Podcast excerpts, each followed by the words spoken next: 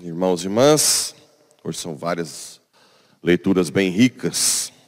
Vamos ver se a gente consegue dar uma resumida, mas é difícil. Bem, o livro da sabedoria mostra claramente como é que funciona essa nossa relação com a famosa sabedoria. Sabedoria que é um dom do Espírito Santo também, e que não tem muito a ver com pessoas letradas, doutoras, que são acadêmicas, né? A sabedoria tem muito a ver com quem é humilde, porque Deus infunde a sabedoria nas pessoas humildes. Aqui diz: Amai a justiça, vós que governais a terra. Tende, tende bons sentimentos para com o Senhor e procurai-o com simplicidade de coração. A gente tem mania de complicar o relacionamento com Deus. E Ele sempre espera que nós sejamos mais simples. Simplesmente uma criança, né? Pequena, que se coloca nos seus braços e deixa que Ele guie, sem ficar muito na raiz quadrada do sei lá o que, que aconteceu isso, por que deve ser aquilo, como a gente tem mania de fazer. No fundo, no fundo, essa complicação nossa é porque a gente quer ter domínio da ação divina. Uma das características do humilde é de ele entregar a rédea na mão de Deus. Um abandono, né? Da criança, abandonar. Sem querer entender muito o que está acontecendo. A criança não sabe nem o que é leite. Não sabe nada. Sempre recebe do pai com tranquilidade e confiança. Isso é sabedoria diante de Deus. Ele se deixa encontrar pelos que não exigem provas. Olha só. A Senhor prova e se manifesta ao que nele confiam. Pois os pensamentos perversos, perversos afastam de Deus e seu poder posto à prova confunde os insensatos. As pessoas que querem muito dominar Deus, entender, acaba que Deus os confunde. Tem uma passagem bíblica, agora não sei de cabeça qual é, que diz que até serão feitos milagres para confundir os orgulhosos.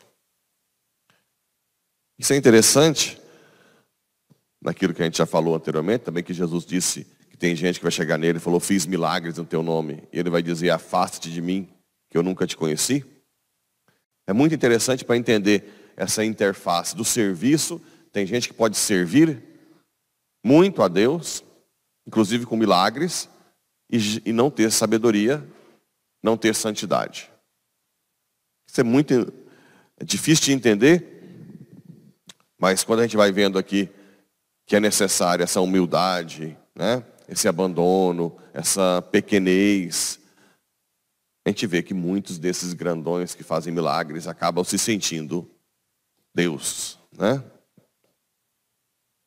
A sabedoria não entra numa alma que trama o mal, nem mora num corpo sujeito ao pecado. Então, qual que é a outra característica? Estado de graça.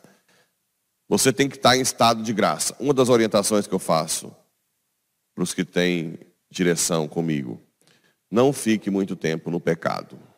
Caiu, confesse o mais rápido possível. Né? tem as, tem as confissões fora de horário.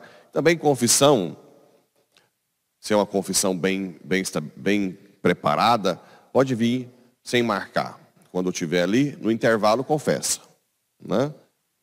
Então, não fique muito tempo sem o estado de graça, porque a chance de uma, um ciclo vicioso acontecer é muito grande. Você entra numa cadeia de problemas. E o pecado, depois que você tenha você prova do pecado, ele acaba marcando a sua alma. Certo? O Espírito Santo que a ensina foge da astúcia, afasta-se dos pensamentos insensatos e retrai-se quando sobrevém a injustiça. A sabedoria é o espírito que ama os homens, mas não deixa sem castigo quem blasfema com seus lábios. Né? É na sabedoria divina que Deus corrige os que Ele ama. Por isso que é importante nós também sermos sábios para entender o que está acontecendo conosco. Porque senão a gente apanha sem saber por quê. Então, tem muita gente que fala, você tem que ensinar, falar para o seu filho por que ele está apanhando. Porque senão não adianta nada. Com a gente é assim, se você estiver apanhando sem saber por quê, o fruto disso é muito pequeno. Geralmente, quando você está muito próximo de Deus, quando você faz algo, você já espera, né? Que vem chumbo. Mas no final das contas você cresce interiormente. Deus é testemunha dos seus pensamentos, investiga seu coração segundo a verdade. Ele já sabe se nós estamos mentindo ou não. Ele sabe o que nós vamos falar antes de nós falarmos, né? Então não precisa ficar com a outra coisa também que acontece muito, que deixa, acaba impedindo a sabedoria. Tem gente que vem adorar ou vem rezar escondendo quem ele é. Querendo mascarar, fazer uma maquiagem, né? Não, porque. Não. O que você tem de ruim, de pior, ele já sabe antes de você. Então, rasga o peito e se joga como você é. O Espírito enche toda a terra. E vamos direto para o Evangelho. Primeiro ele fala do escândalo. Escandalizar os pequenos. O que é escândalo, espiritualmente falando? Sabe? Escândalo é algo que você diz ou faz que leva os outros a pecarem. Certo? Então, tudo que leva os outros ao erro é escândalo. Então o escândalo, ele pode ser de algo realmente pecado, ou pode ser fruto da ignorância do povo. São Paulo explicou que ela veio da carne imolada aos ídolos, né?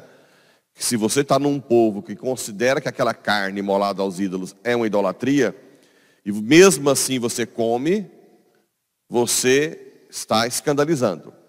Se todo mundo tem consciência que não tem problema, você só abençoa a carne e come. Lembra? Não? Isso é adaptar ao povo. Por exemplo, se eu vou numa cidadezinha aí do interior, todo mundo diz, aqui o povo escandaliza se o padre bebe cerveja. Se beber cerveja não é pecado, mas eu sei que ali escandaliza, se eu bebo, mesmo que não é pecado, se torna escândalo. Entende isso? Hã? Você se faz é, de acordo com o momento, você se rebaixa para não escandalizar. E assim tantas outras coisas, né? É, pode ser que um padre um bispo na Suíça anda de Mercedes. Mas aqui na nossa região, se o padre andar de Mercedes, pode ser que escandalize. Mais ou menos assim. E outra parte dos escândalos, dos pequeninos, a pior coisa é você levar a criança a pecar. Ou seja, essa nova onda de ideologia de gênero, é, destruição da família, relativismo da verdade, é, indiferentismo religioso para as crianças, por isso que eu tenho pedido muito aos professores que me ouvem, é um escândalo terrível diante de Deus. Você levar crianças a pecarem, você não tem, é melhor amarrar 30 pedras no pescoço e se jogar ao mar. Ou a mar não, aqui nós só cai a pó. Não façam isso. Vocês não têm noção Levar uma criança ao erro é você mexer com a ira divina ao extremo. Ao extremo. Não levem as crianças a pecar. Eu imploro, quem tem um pouquinho de bom senso, quem tem um pouquinho de temor de Deus, não entrem nessas. Não, mas ali está tá lá no, no, no material didático não venha com essa desculpa. Porque uma estupidez tão grande dessa que estão vindo na escola, uma coisa tão ridícula, não tem necessidade nenhuma nem de passar perto, quando tiver alguma questão nesse sentido, anula. Mas é gravíssimo levar uma criança a pecar. Assustador. O aborto nem se fala, que é matar uma criança no ventre, né? Mas aqui está falando de escândalo. Além disso, explicando que quando o irmão peca, devemos corrigi-lo fraternalmente e se ele se converter, perdoar. Sete vezes quer dizer plenitude, não quer dizer que tem que ser sete, contar. Não, deu sete, agora não. Sete é o número da perfeição. A correção fraterna, lembra que eu sempre expliquei como é que faz correção fraterna. Descontraidamente, na hora certa. E quem faz correção fraterna tem que ser amigo, tem que ter credibilidade. Se você nunca fez o bem para a pessoa, não vai tentar corrigir. Ok? Então, primeiro, fraternalmente. É alguém que você já é amigo. Ó, oh, então, que tá, ontem você não achava melhor que fosse daquele outro jeito? Ah, aquele, aquela seu, aquele seu comportamento, teve gente que achou estranho. Mas gente que está próximo. Se for gente que não for próximo, a correção fraterna vai virar briga, né? E aqui uma parte bonita, os apóstolos disseram, aumenta a nossa fé. Uma coisa boa que a gente pode pedir todos os dias, aumenta a nossa fé, né?